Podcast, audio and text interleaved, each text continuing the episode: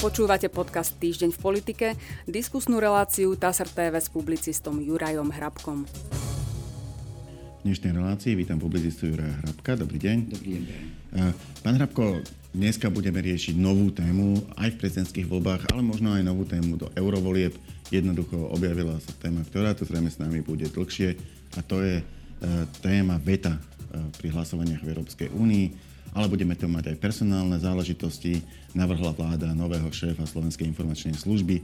Naopak vymenila hlavného hygienika Jan Mikas, končí na svojej pozícii. A napokon by sme sa vrátili ešte k novele trestného zákona, e, pretože sa tam hrajú politické hry e, s tým, čo s ňou ďalej, či ju prezidentka vráti, nevráti, e, či to pôjde na ústavný súd, ako to pôjde a to všetko si povieme v dnešnej relácii. Začal by som tou prvou témou správou TASR z 12. februára. Občianský kandidát na prezidenta Slovenskej republiky Ivan Korčok je za silnejšiu Európu, eh, silnejšiu Európsku úniu v oblasti zahraničnej politiky. Silnejšia EÚ vo svete je podľa neho aj slovenským záujmom. Kandidát na prezidenta a predseda parlamentu Peter Pellegrini reagoval, že na výsadu práva veta v rámci únie nemožno nikdy rezignovať. Skonštatoval tiež, že akékoľvek cudzie záujmy sú Korčokovi prednejšie ako národno-štátny záujem SR, to si myslí Pelegrini, ktorý ale s ním bude súťažiť v prezidentských voľbách. E, to zrušenie práva veta, e, Pelegrini hovorí veľmi jasne, že je proti. E, pán Korčok hovorí veľmi nejasne, veľmi nejasne, že by si v zahranično-politických otázkach vedel predstaviť, a v podstate to asi znamená aj debatu o zrušení tohto veta, ale hovorí to radšej tak, že vedel by si predstaviť silnejšiu úniu. No ale silnejšia je podľa neho vtedy, keď sa o zahranično-politickej zásadnej otázke vie rozhodnúť aj e, takým tým kvalifikovaným hlasovaním, kvalifikovanou väčšinou a nemusí sa vždy čakať na súhlas úplne všetkých 27 členov. E, ako hodnotíte vôbec túto tému ako takú? Tá téma veta dnes leží na stole, neležala na stole, keď Slovensko vstupovalo s ostatnými krajinami do Európskej únie a bude sa s ňou treba vysporiadať. Záleží na tom, ako sa s ním členské štáty vysporiadajú, pretože iba oni, Európska únia, nie je nejaký abstrakt. Je to združenie členských štátov a záleží na týchto členských štátoch, prezidentoch a premiérov, tak ako sú zastúpené Európskej únii, ako, tejto, ako si s touto témou poradia a konec koncov ako o nej aj rozhodnú. Právo veta neplatí vo všeobecnosti už dnes, ako hovoríte, sa rozhoduje aj kvalifikovanou väčšinou. Samozrejme v niektorých oblastiach ešte, ešte zostáva, a tu sú legitímne obidva pohľady, či posilniť právo veta alebo ho zobrať úplne, zhodiť, zhodiť zo stola a bude sa rozhodovať iba kvalifikovanou väčšinou prípade, ak sa nenájde konsenzus. To neznamená, že sa bude musieť rozhodovať tou kvalifikovanou väčšinou. Bude to iba jedna z možností. A druhá možnosť je taká, že sa nájde niektorý členský štát, pretože stačí iba jeden, ktorý s takýmto niečím nebude, nebude súhlasiť. Ide o vážnu tému. Ide o vážnu tému. Ja si dokonca myslím, lebo ste spomenuli oboch prezidentských kandidátov, pána Korčoka aj pána Pelegriniho, že ak by vytiahol pán Pellegrini tie správne karty, mohol by v takejto prípadnej debate o vete uplatňovaniu v Európskej únii aj vyhrať nad Ivanom Korčokom. No, je pravda, že právo veta je dôvod, prečo sa aj s tým najmenším štátom musia tie ostatné štáty rozprávať. Bolo to, bolo to pekne vidieť teraz, keď sa e, rokovalo o 50 miliardovom balíku pomoci e, pre Ukrajinu jednoducho dala nohu medzi dvere Maďarská republika, respektíve Maďarsko. Nakoniec ho presvedčili. Mal som tu nášho pána ministra zahraničných vecí, ktorý hovorí, že, že no a vidíte, e, dohodli sa všetci a nakoniec nie je to jednoduchá téma. Aj v Amerike bolo schváľovanie balíka pomoci aj v podobnej veľkosti tiež veľký problém. Kým to prešlo cez Senát, ešte to nemajú úplne definitívne dotiahnuté. Čiže podľa neho je to normálne, demokratické. A ak by e, sa to veto zrušilo, tak by to vytváralo napätia v Európskej únii, pretože by veľké štáty mali oveľa menšiu motiváciu počúvať tie malé. A že by to dokonca povedal, že by to podľa neho mohol byť začiatok konca Európskej únie. Tak to už neviem, ale povedal to takto. Mohol. Ja s týmto, s týmto, s týmto súhlasím. Mohol, mohol by byť. Nikto netvrdí, že bude, ale mohol by byť. Lebo samozrejme tie veci, tie podmienky, ako som už povedal, aj Slovensko, aj ostatné krajiny, keď vstupovali do Európskej únie, sa menia a sú zmenené. A na to, aby sme ich akceptovali, treba aj náš súhlas. Ak s tým budeme súhlasiť so zrušením práva veta, veď nie je žiadny problém. Ja si dokonca myslím, že toto by mohlo byť aj predmet referenda, alebo mal by byť predmet e, referenda, či takto oslabiť, oslabiť svoju politiku, pretože to sa týka nás. My sme členmi Európskej únie, my ju tvoríme a jednoducho zbaviť sa takéhoto silného, silného nástroja, Veci sa dajú riešiť aj inak. Vy ste spomenuli e, istú blokáciu Maďarska, čo sa týka finančnej pomoci Ukrajiny, ale vieme, že ak by Viktor Orbán neopustil rokovaciu sálu, keď sa hlasovalo o tom, či sa zahája, otvoria, budú pokračovať rozhovory Európskej únie s Ukrajinou, či dostane pozvánku, a keby trval na svojom, tak to jednoducho neprejde ale tá možnosť tam bola, že odišiel vtedy, keď sa o tom hlasovalo a bolo to schválené. Čiže tých možností je vždy viacero. Nie je to také jednoduché, obzvlášť, obzvlášť teda v takom kolose, akým sa už Európska únia stala, jednoducho iba tak hodiť na stôl, že buď áno alebo nie. To má, to má viacero faktorov, viacero nuansov. Uh... Ešte posledná vec tomuto krátka. Zrejme táto téma, ak bude hrať nejakú rolu v prezidentských voľbách, možno, ale celkom určite pasuje do eurokampane, mimoriadne krátkej eurokampane, pretože po prezidentských voľbách na to budú možno dva mesiace. E, tam asi bude rezonovať.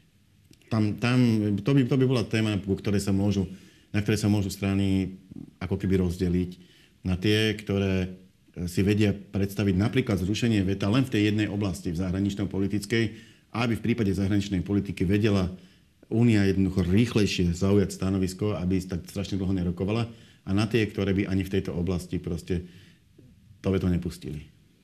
Áno, ale to ja neviem. To ja neviem, ako sa k tomu postavia volebné štáby, mm. či už politických strán, alebo aj prezidentských kandidátov. A dôležité je tiež, ako sa k tomu e, postavia štáby v médiách. Mm. Ako budú mať dra- dramaturgiu, či toto zaradia ako súčasť eh, volebnej kampane, alebo nie. To záleží od nich. Tam, tam ja, je možno aj ja taká vec, že ak sa ukáže v prieskumoch verejnej mienky, že tá téma je veľmi nepopulárna, e, tak jednoducho všetky strany do jednej e, nebudú chcieť proste ísť proti názoru voličov a zmenia svoje pozície a povedia, že veto si nedáme a keď budú mať všetky rovnaký názor, prestáva to byť téma kampane. Áno, len toto by nemalo byť súčasťou iba politickej kampane. Toto je naozaj veľmi vážna téma s ďalekosiahlými dôsledkami, či už sa rozhodneme tak alebo tak, to znamená, teraz hovorím, či už sa Slovensko rozhodne ako také, e, byť za veto alebo zniesť to veto zo stola dole, to má ďaleko siahle následky a na to nepostačuje jednoducho stranická kampaň alebo prezidentská kampaň, to je treba podrobne naozaj rozobrať až do v úvodzovkách tých šrópy, šrofíkov, šraubov, myslím je po slovensky správne, pretože to má oveľa viac dimenzií, ako aj ja vie, by som vedel v tejto chvíli vymenovať. To sa jednoducho nedá. To je príliš vážna vec na to, pretože sa v takom prípade bude rozhodovať v istom zmysle aj o ďalšom osude Slovenska. A keď si zoberieme do úvahy, čo musia brať aj tí odborníci, ktorí o tom budú debatovať, aj súčasnú geopolitickú situáciu, tak nie je to naozaj ľahká téma. Bratislava 14. februára. TASR. Štátny tajomník ministerstva spravodlivosti Pavol Gašpar by sa mal stať novým riaditeľom Slovenskej informačnej služby. Vláda na stredajšom rokovaní vyslovila súhlas s jeho menovaním.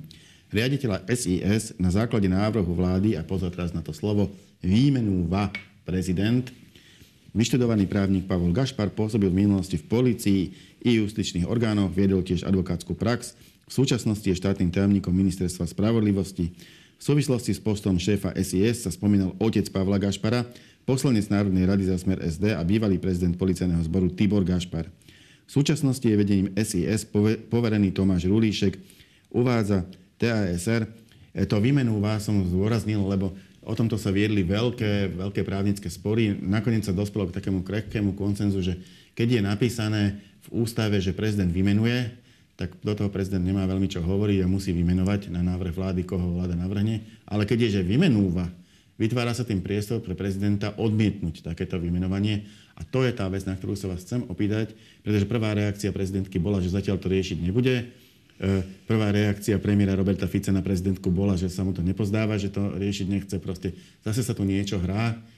E, čo sa hrá a akým spôsobom e, sa to môže vyvíjať ďalej. Musí prezidentka vymenovať alebo nemusí? Mm, ja si nemyslím, že v tomto sa niečo, niečo hrá. Myslím si, že Robert Fico vytrel kocúra všetkým, ktorí doteraz tvrdili a zápasili o to, že Tibor Gašpar sa nesmie stať v žiadnom prípade šéfom tajnej služby. Tibor Gašpar nebol navrhnutý vládou na vymenovanie. Pani prezidentka má povinnosť rozhodnúť. Nemá povinnosť akceptovať návrh e, premiéra, Môže mu vyhovieť, ale aj mu nemusí vyhovieť, ale to, čo má za povinnosť, ústavnú povinnosť. A tak to hovorí stále ústavný súd. Ja vlastne iba opakujem voľne jeho slova, že má povinnosť o návrhu rozhodnúť.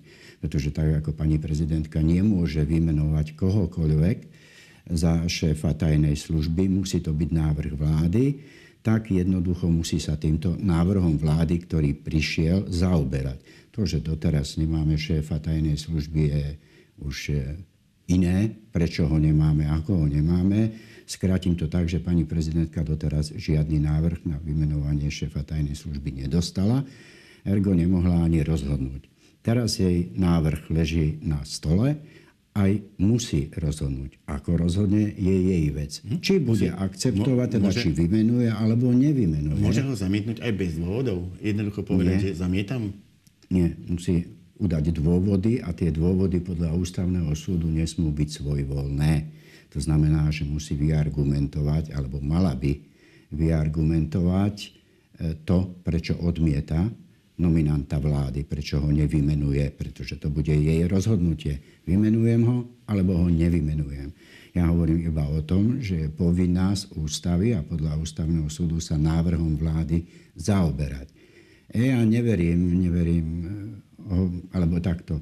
Myslím si, že jej hovorca opäť klame, keď hovorí, že toto nie je prioritná záležitosť a skôr verím tomu, že takto to pani prezidentka nepovedala. Pretože vychádzam z toho, že čo iné. Jednou z jej úloh je predsa zabezpečiť riadny chod štátnych inštitúcií. Všetci vieme, že sa nedá hovoriť, keď vedenie tajnej služby nemá svojho šéfa, že je zabezpečený riadny chod štátnej inštitúcie. A to práve v tomto čase, veď nemusíme chodiť okolo toho, ako okolo horúcej, horúcej kaše, veď v susednej krajine je vojna. Obsusedná krajina nás vyhlásila za nepriateľský štát. Je záujmom celého Slovenska, aby tajná služba riadne fungovala tak, ako fungovať má. Ak by pani prezidentka predlžovala ten čas, ktorým sa má zaoberať návrhom, návrhom vlády neúmerne, tak potom nebude vykonávať svoju funkciu tak, ako ju vykonávať slúbila a tak, ako ju vykonávať má. Preto neverím tomu, že povedala, že to nie je prioritné teraz. Je, to, je to prioritné. Druhá vec je, že tie časy, eh, keď to aspoň z novinárskeho pohľadu vyzeralo ako vojna medzi Siskou a policiou, keď policia obvinila dvoch šéfov SIS. Obidvaja boli nominanti tej vlády, ktorá tu vtedy vládla. Keď policia pod vedením vlastne ich ministra e, obvinila v rade po sebe dvoch riaditeľov SIS. E, tie sa skončili v podstate v tejto chvíli sa takéto veci nejaké nedejú. E, pán Rulišek e, vedie Sisku, ja si myslím tak, ako, aspoň, aspoň navonok je to dobré vždy, keď o nej veľmi nepočujete. To znamená robiť si svoju robotu a nemáte každý týždeň na stole, že ja neviem, policajti sa tam domáhajú vstupu a žiadajú toto a oni zase proste... E, zase sa to ukludnilo, že to nie je v takej zlej fáze, v akej to bolo predtým. Áno, viete, ja som sa usmial, keď ste to povedali, pretože ma hneď napadlo, že možno, že možno sa také veci nedejú preto, lebo nie je riaditeľ lebo toho sa dopúšťali tí riaditeľia tajnej služby. Ale to uvidíme bez ohľadu na to, to už iba zopakujem, pani prezidentka musí o návrhu vlády rozhodnúť a ako sa rozhodne, či bude akceptovať návrh alebo zamietne, to už záleží iba na nej. Môže aj akceptovať, aj zamietnúť. Bratislava 14. februára TASR. Novou hlavnou hygieničkou sa od čtvrtka 15.2. stane Tatiana Červeňová. Vo funkcii nahradí Jana Mikasa. Uviedla to šéfka rezortu zdravotníctva Zuzana Dolinková, ktorá o zmenách rozhodla. Verím, že prinesieme nový impuls do chodu a fungovania Úradu verejného zdravotníctva. Je to nielen odborník vysoko kvalifikovaný na výkon tejto funkcie, ale aj osoba s veľkými manažerskými skúsenosťami. Takže verím, že chod úradu nadobudne znovu tú kredibilitu, ktorú možno podľa ťažkých rokov pandémie strátil. Respektíve, že sa obnoví dôvera tejto inštitúcie, ktorá je často spochybňovaná. Podotkla, že rezort sa výmnou vo funkcii zaoberal už dlhšie. To, že na odchod Mikasa vyzvala koaličná SNS, považuje Dolinková za zhodu náhod. Vzhľadom na to, že na Slovensku je iba pár kvalifikovaných odborníkov v oblasti verejného zdravotníctva, výber nového hlavného hygienika nebol jednoduchý. O tom, že ide skutočne o profesionálnu výmenu, svedčí aj fakt, že sám doterajší hlavný hygienik Mikas ocenil kvalifikačné znalosti a prax svojej nástupničky.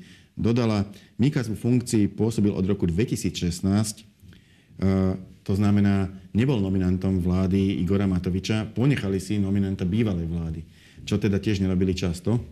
Hlavný hygienik zodpovedá za činnosť Úradu verejného zdravotníctva Slovenskej republiky, ktorý je rozpočtovou organizáciou Ministerstva zdravotníctva Slovenskej republiky. Je to taká vec, ktorá má viacero uhlov pohľadu. V každom prípade pán Mikas nebol e, nominantom e, vlády Igora Matoviča. Vláda Igora Matoviča ho napriek tomu nevymenila a naozaj vedeli vymeniť, ja by som si vedel predstaviť, že by tam dali aj nejakého baníka alebo, alebo vedúceho zo Zelovocu. Nebali sa takýchto výmen, ale v tomto prípade e, jednoducho rešpektovali, aby tam ostal odborník, bola pandémia, boli to veľmi ťažké časy. A keď si aj zoberieme množstvo rozhodnutí, ktoré sme my tu kritizovali, v našich reláciách pána Mikasa, musíme na druhú stranu tých váh dať aj to, že bol istou oporou v týchto časoch. On nemohol za politické rozhodnutia typu povinné testovanie, tie naozaj sa prijímali na inej úrovni, ale on organizoval cel, celú tú obranu štátu proti pandémii. Zdá sa mi to také ako keby smutné, že takto potichu odchádza. Neviem, ako to vnímate vy. No tak je to rozhodnutie pani ministerky zdravotníctva Dolinkovej a voči tomu sa dá síce namietať, ale aj tak, aj tak s tým nič neurobíte. Je to jednoducho v jej právomoci. Andrea Danka ponechám bokom, lebo to nesúviselo vôbec podľa toho s tým a dá sa to aj preukázať, že to, teraz si bude pripisovať zásluh. To nie je zásluh. Ja si myslím, že v tomto ale urobila pani ministerka chybu, že pristúpila k takejto rýchlej výmene ja si v tejto chvíli ani nedokážem spomenúť na viac lojálneho úradníka, ako bol pán Mikas k politickej moci. A predpokladám, alebo som si až dokonca istý, že rovnako lojálny tak, ako bol premiérovi Igor, Igorovi Matovičovi, by bol lojálny aj k tejto vláde. Jednoducho iba pán Mikas vie najlepšie, čo všetko sa dialo v súvislosti s koronavírusom aké zmetky urobil Igor Matovič pri svojom vládnutí v tejto súvislosti, ako menil aj jeho vyhlášky, ako dospieval k tým vyhláškam, ako keď pán Mikas vydal vyhlášku, tak z noci na ráno to Igor Matovič zmenil.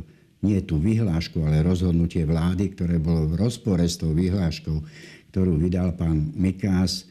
Pán Mikas vie veľa o tom, ako to prebiehalo a mne z tohto uhla pohľadu je samozrejme E, ľúto, že odchádza, pretože už záujem rozprávať o tom nebude veľký mať. Namiesto toho, ak by zostal vo funkcii, tak jednoducho by ten záujem mal. Ale je to rozhodnutie pani ministerky.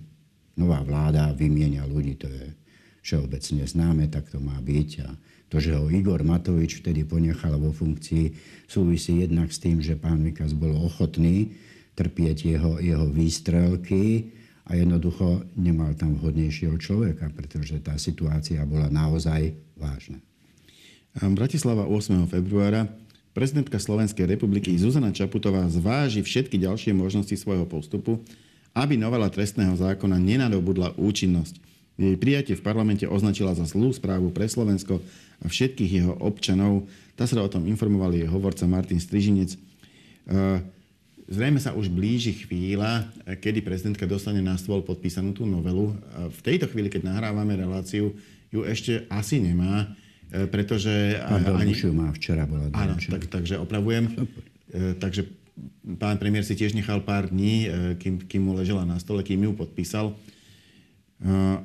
A čo teraz, ako máme čítať tieto, tieto slova pani prezidentky, že urobí všetko preto, aby novela nenadobudla účinnosť? No to sú slova, musíme počkať na skutky samozrejme. Ale premiér, premiér už poslal, včera sa objavil zákon vlastne v prezidentskom paláci, aspoň tak o tom palác e, informoval.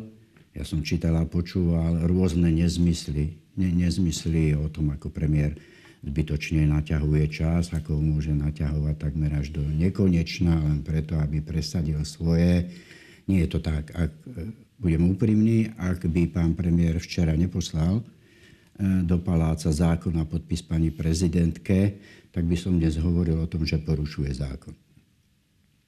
Zákon o rokovacom poriadku totiž to uvádza lehotu, lehoty, ktoré sú, takisto nie je pravda, to len na chvíľu odbočím, že pani prezidentka má k dispozícii 2x15 dní. To nie je pravda, ona má na vrátenie zákona lehotu 15 dní. A premiér Fico využil posledný deň, kedy mohol poslať vlastne ten, teda parlament to musí poslať, ale teraz hovoríme, že zdržiaval podpis eh, premiér Robert Fico. Lenže on splnil ten časový priestor, ktorý je k dispozícii, pretože zákon hovorí o tom, že ak prezidentka nevráti parlamentu zákon na opätovné prerokovanie, predseda parlamentu ho pošle do zbierky zákonov najneskôr 21 dní od dňa jeho schválenia. Mm-hmm. To znamená, že Premiér Robert Fico to urobil tak, ako to urobiť mohol, aj, aj mal. A pani prezidentka má k dispozícii celých 15 dní na rozhodnutie, či vráti zákon, alebo ho nevráti do mm. parlamentu. Čiže tá lehota tam zostáva zachovaná. E, aké dôsledky bude mať jeden alebo druhý postup? Pravdepodobne tiež v čase, keď pôjde táto relácia von, to znamená v sobotu, e, už budeme asi vedieť, ako sa prezidentka rozhodla, lebo avizovala, že do konca týždňa dá dá národu vedieť, že či to teda vráti alebo nevráti. My to ešte nevieme, tak nám ostáva zanalizovať iba obidve cesty. Vráti, nevráti, aká bude mať ktorá, aké následky bude mať tá, aké následky bude mať tá druhá. O následkoch je ťažko hovoriť, pretože, pretože nevieme, aké bude, budú následky. Vieme, že prez, pani prezidentka, o tom sme hovorili aj minule, aj, sme o tom, aj som o tom písal a urobilo to veľkú, veľkú alebo značnú búrku. Nerozumiem tomu síce prečo, ale, ale v poriadku. Teraz existuje veľa ľudí z prostredia mimovládnych strán, ktoré dokonca pani prezidentku vyzývajú, aby zákon podpísala.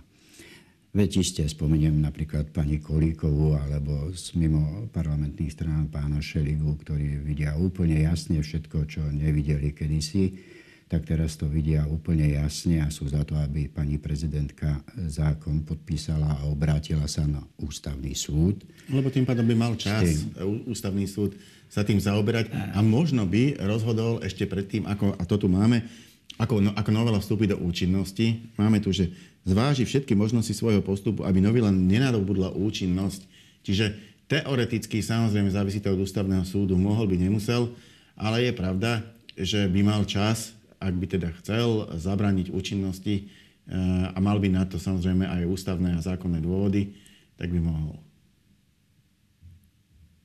Tá atmosféra aj spoločnosti a tá časť politického spektra eh, vidí nádej v ústavnom súde. To si myslím, nie je žiadne tajomstvo. Teraz všetci už len čakajú, že ústavný súd, aby sa to tam dostal, ten zákon, čo možno najskôr, aby ústavný súd mal dostatočný časový priestor na rozhodnutie, aby zabránil jednoducho účinnosti toho zákona, pretože ak príjme na ďalšie konanie návrh, ústavný súd áno, má aj možnosť pozastaviť účinnosť zákona a tú časť spolo- politikov aj spoločnosti trvá na tom, aby ten zákon nenadobudol vôbec účinnosť, to znamená, aby, aby vôbec nič sa akoby nestalo. A potom ústavný súd už nech rozhoduje, ako dlho po prípade chce. Ústavný súd nie je Ježiško. Jeho úlohou nie je plniť želania jednej časti politického spektra, ktorá sa ho dožaduje povedzme aj na námestiach ich voliči, ale ani druhej časti politického spektra. E, ústavný súd nie je, tak povediac, účastníkom alebo nemal by byť účastníkom e, politických hier v parlamente. Ústavný súd, jeho primárnou úlohou je dbať na ochranu ústavnosti. A všetky tieto tlaky sú na jednej strane prirodzené, sú tlaky na ústavný súd, ako na ktorýkoľvek iný súd, ale rovnako je prirodzené, ak ústavný súd a správne takýmto tlakom nepodľahne a bude konať tak, ako konať má. To znamená podľa seba. On si dokáže sám zhodnotiť tí sudcovia, čo, kedy, ako o tom, o čom rozhodnú alebo budú rozhodovať. Toto sú len také, také naozaj politické hry. Je to tlačenie alebo istá forma nátlaku opäť na pani prezidentku z istej časti eh, politického spektra. Je tlak na to, aby zákon podpísala a umožnila ústavnému súdu, pretože tu v časti verejnosti je akoby isté, že ústavný súd musí tak rozhodnúť, že to proste nie je tak jednoduché, že ústavný súd nebude mať s tým žiadnu prácu, aby posúdil ten zákon, či je alebo nie je v rozpore s ústavou, ale tu sa vytvára časti, opakujem, spektra a verejnosti mienka, že ústavný súd ani nemôže rozhodnúť inak, ako pozastaviť účinnosť. Pričom všetci vieme, že úlohou ústavného súdu nie je trestná politika štátu, riadiť trestnú politiku štátu. Ale to ponechám bokom, to uvidíme naozaj až potom, ak sa ten návrh dostane. Pričom ešte aj tá časť politického spektra, ktorá takýto nátlak vyvíja aj na pani prezidentku, aj na ústavný súd, si vlastne nekoná svoje, svoje povinnosti. Ja som ešte nezažil, aby poslanci Národnej rady predkladali návrh zákona namiesto podateľne Národnej rady do podateľne úradu vlády to už nie sú aktivisti, akí boli predtým, kým sa stali poslancami. To už sú poslancami. To je jednoducho, čo chcú, komu zalepiť oči. Že sa o čo snažia napraviť chybu. Zaujímavý fakt, že, že poslanci progresívneho Slovenska e, sa snažia dosiahnuť, aby vláda v skrátenom legislatívnom konaní novelizovala trestný zákon, čo je presne to, čo skupina poslancov, vrátane poslancov progresívneho Slovenska už napadla na ústavnom súde, že taká vážna vec by sa nemala robiť v skrátenom legislatívnom konaní, ako je novela trestného zákona. Teraz naopak napísali nejaký svoj návrh a vyzývajú vládu, aby v skrátenom legislatívnom konaní e, no, no, e, tu, tu, ten zákon novelizovala. E, z tohto pohľadu je, je, je to už strašne zmetené. O čo vlastne komu tam ide? No nič. O, o, o čo sa bojuje? Kde je to jablko? Čo, čo by sa teda stalo, keby napríklad táto novela vstúpila do platnosti a do účinnosti, teda to, proti čomu všetci bojujú? Vstúpila by, ale stále by ju mohol predsa vyhodnotiť ústavný súd, možno by rozhodol o pol roka, možno by rozhodol o rok, ale ak by rozhodol, že jednoducho niektoré zmeny sú v rozpore s ústavou, no tak by sa musel to muselo napraviť. Prípadne by sa znovu založila špeciálna prokuratúra, ak je teda taká nevyhnutná a že ju naša ústava predpokladá. E, prečo to nemôže byť takto? Prečo musí zostať toto presne, toto, čo tam je, sa nesmie vôbec zmeniť? E, je to z nejakého politického dôvodu veľmi dôležité. No áno, pre mimovládnych poslancov je to nie z nejakého, ale iba z politického dôvodu dôležité, pretože na toto nalákali ľudí aj na námestiach. Hoci už to splňa tie davy na námestiach inú úlohu ako predtým, ale bolo to ako z toho PR hľadiska veľmi dobre. To treba zase oceniť mimo vládne strany, že ucítili príležitosť, chopili sa jej a, dokáza, a dokazujú aj, že ju vedia využívať. Len viete, keď sa na to pozriete vecne, z tej vecnej stránky a ten stranický balast odložíte, odložíte bokom, no tak chyby sa nemaj, nemôžu poslanci, ktorí majú zákonodárnu iniciatívu, naprávať pochybenia, teraz je jedno hoci koho, tým, že návrh zákona odnesú do podateľné úradu vlády a nie do podateľne Národnej rady. Ak chcú zmeniť vec, to je obvyklý postup. Dám návrh zákona do Národnej rady, je o tom debata, požiadame vládu, aby k tomu pripla skráten, návrh na skrátené alebo zrýchlené legislatívne konanie, to, to sa dialo v minulosti, to ja tu nevymýšľam nič nové, veď máme x takýchto príkladov, vláda sa rozhodne, či k tomu pripne, k tomu návrhu zákona po jeho posúdení, či navrhne parlamentu, aby postupoval v zrýchlenom konaní, parlament to musí odsúhlasiť, alebo nie, vláda to ani odsúhlasiť nemôže, veď tam už to by bola už len komédia. Čo si mysleli tie, tie poslankyne, že Robert Fico teraz preruší rokovanie vlády, okamžite zbehne cez tunel z jednej budovy, kde rokuje vláda, do druhej budovy, kde je podateľňa, tam rýchle povie, neprišla mi dnes pošta a uteká s tým zase na úrad vlády. Veď to, to, to sa nedá vymyslieť a to sa nedá, ani, nemôže sa ani, ani stať. To je zase len jednoducho, ja to nemôžem vnímať inak, ako stranická finta, že áno, my sme za to, aby sa späť vrátili niektoré veci, ktoré v tom zákone, ktorý bol schválený, prešli bez nášho súhlasu a my s nimi nesúhlasíme, pretože premlčacia doba by nemala byť 10 rokov, ale 20 rokov, to si myslíme. A namiesto toho, aby sa to snažili opraviť tam, kde sa to opraviť dá, to znamená v parlamente predložili ten návrh zákona, oni ho teatrálne nesú do podateľne úradu vlády. Mimochodom, keď sme pri tom... E, v to sa ani Robertovi Ficovi nedostane. V súvislosti s touto novelou spravila... Tak, tak funguje, pardon, tak funguje ten mechanizmus. Spravila táto vláda jednu neštandardnú vec a to bolo to skrátené legislatívne konanie, ale nebola zase úplne neštandardná. Naozaj v minulom volebnom období bolo tých skrátených legislatívnych konaní ako maku. Ale opozícia robí neštandardné veci v podstate stále. E, tie obštrukcie v parlamente boli také, aké ešte nikdy neboli. Naozaj e, rokovanie v parlamente ja som jednu chvíľu pozeral e, to naozaj, ja som bol parlamentný spravodajca 10 rokov, nevidel som takúto úbohú atmosféru, také invektívy, také správanie, naozaj to, to prerazilo niekoľko poschodí dole oproti minulým časom. E, podával sa na ústavný súd, ústavná sťažnosť skôr, ako bol podaný, e, ako bol schválený ten návrh. Skôr ako bol schválený, reagoval Európsky parlament Európsky parlament schváloval, e, reagoval na návrh, ktorý nebol schválený. E, v tejto chvíli podáva opozícia návrh svojho zákona na úrad vlády, nie proste do parlamentu, kde sa schvaluje, ale na úrad vlády. To sú veci neslýchané. E, preto som sa aj pýtal, že, že čo, čo sa deje, kde je tá obrovská nervozita, ktorá spôsobuje, čo ju spôsobuje, prečo sa tí ľudia správajú takto, ako keby celý svet stál a padal na tom, aby ani na jednu sekundu neplatila novela. Hrá sa tu o prezidentské voľby, podľa mojej mienky.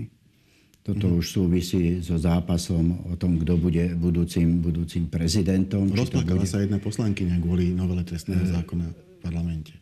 To by som ponechal bez komentára. Politika je tvrdá vec. Jednoducho, ak idete do politiky nepripravený, tak áno, môže to na vás prísť, že si to tak aj sugerujete, alebo to vnímate to tak, ako vnímate a môže dojsť aj k slzám. Nebolo to nakoniec po prvý, po prvý raz, kedy sa v, plánka, v plene aj plakalo, aj tlieskalo, aj búrácal. To proste sú, sú emócie, ktoré, ktoré vtedy vládnu a záleží na tom, na ktorej strane ste toho politického, politického spektra, takže to by som ako ne, neodsudzoval, aj ponechal bez povšimnutia. Patrí to k tomu, politika je tvrdá práca, to si treba uvedomiť. No a na druhej strane, pozrite sa, palica má samozrejme dva konce. Ja si nemyslím celkom, že mimovládni poslanci vedia, čo činia, alebo vedia veľmi dobre, čo činia tým, ako sa správajú v parlamente, pretože sa to môže aj otočiť. A som dokonca aj presvedčený, že sa to zrejme otočí proti ním a že parlament príjme taký rokovací poriadok, kde budú ešte básniť o tom, aké to boli časy, keď sa schválovala novela trestného zákona aké mali možnosti e, vystúpenia, ak, aký priestor mali na vystúpenia. To je všetko ale iba kino. Iba kino, ktoré súvisí, opakujem s môjim názorom, v súvislosti s prezidentskými voľbami. Pretože na konci dňa takto. Dôležité je ešte, že pritom nebol porušený zákon. Ani z jednej, ani z druhej strany že vládna koalícia nechala, nech sa vyšantia, nech urobia kino, teda tí mimovládni poslanci ako dlho chcú, ale keď sa spametala a povedala si, že teraz už stačilo, my sme vládna koalícia, my potrebujeme teraz tento zákon schváliť, tak opäť v súlade so zákonom dokázala to zariadiť tak, aby si to schválila. Aby Jednoducho stratila nejaký čas, ale to, to nič pre ňu neznamenala. Keď si povedala, že teraz už dosť stačilo, potrebujeme to schváliť, tak to schválila. Takým tým typickým a prvým príkladom môže byť štátny rozpočet. Toto je všetko iba vyvolávanie a vlastne aj pokračovanie nejakej tej studenej vojny, ktorá vznikla po parlamentných voľbách, keď sa tu hrali iné politické hry, ako sa hrajú teraz a keď sa jednoznačne stal e, víťazom premiér Robert Fico a dokázal zložiť koalíciu. Čo sa niektorým stranám nepáčilo, veď nemusíme chodiť ďaleko do minulosti, nahovárali Petra Pellegriniho, aby prešiel k ním, aby Robert Fico nebol v koalícii, skončilo to tak, ako to vládne, tak skončili voľby, za to môže spoločnosť, za to môžu voliči, ako volili, každý volil tak, ako chcel. A toto je výsledok tých volieb ten problém, ktorý, ktorý je teraz vidím a od ktorého sme sa tak trochu oddialili, je to správanie pani prezidentky, ako náloží s tým návrhom, s tým zákonom, ktorý jej už leží, leží v paláci. Pričom samozrejme pani prezidentka pozná, ako znie ten zákon, pretože ten zákon bol zverejnený hneď, ako išiel na podpis už samotnému predsedovi parlamentu a po ňom premiérovi, pretože taký je postup, ale oficiálne ho dostala až teraz, čiže oficiálne sa ním začne zaoberať až teraz, má na to 15 dní na to rozhodnutie. No a teraz, teraz to bude zaujímavé s tým, čo urobí. A ja neviem, čo urobí, pretože ona to musí, ona to musí urobiť a ja nie som jej radca, ale áno, pravda je, že má dve možnosti. Že má iba dve možnosti a tou prvou je, že vráti zákon, parlamentu na opätovné prerokovanie, čiže tú loptičku prehodí späť a tým sa ten zákon ocitne úplne, úplne v rukách už vládnej väčšiny v parlamente. To teraz e, rozoberať asi nemusíme, počkáme si, či to tak pani prezidentka urobí. A konec koncov hovorili sme o tom aj minule. A tá druhá možnosť je to, čo mu jej nabádajú tí demokrati, tí slušní a tí všetci, aby pani prezidentka zákon, s ktorým nesúhlasí, evidentne s ním nesúhlasí s takým zákonom, pretože vystúpila kvôli nemu aj historicky po prvý raz, kedy hlava štátu vystúpila v parlamente počas prebiehajúceho legislatívneho procesu, tak všetci tí slušní a tí demokrati a tí hochy radia, pani prezidentka, veď účel svetí prostriedky, podpíš to, pošli to tomu ústavnému súdu, veď on ten ústavný súd pozastaví potom účinnosť. To je ich vyjadrenie. No, pani prezidentka to samozrejme môže, môže urobiť. Tým poprie všetko, s čím do prezidentských volieb išla, aj čomu sa vo funkcii prezidentky zaviazala, že bude robiť a čo sa snažila aj robiť. Ale je to jej rozhodnutie samozrejme, či ten zákon vráti alebo nevráti. Počkajme si do budúceho týždňa, možno bude už jasné, najneskôr jasné bude pardon, o 15 dní, kedy uvidíme, aké to rozhodnutie bolo. Nemá to ľahké rozhodnutie. Buď sa bude správať ako aktivistka alebo ako politička, ako prezidentka Slovenskej republiky, ktorej úlohou nie je vyhovieť a vyhovovať iba istej časti politického spektra. Ale je to na jej rozhodnutí. Ďakujem pekne, to bola posledná otázka a posledná odpoveď našej dnešnej debaty. Ja za účastný ďakujem Jurajovi Hrabkovi. Ďakujem za pozvanie, asi som dlhšie hovoril, tak sa ospravedlňujem.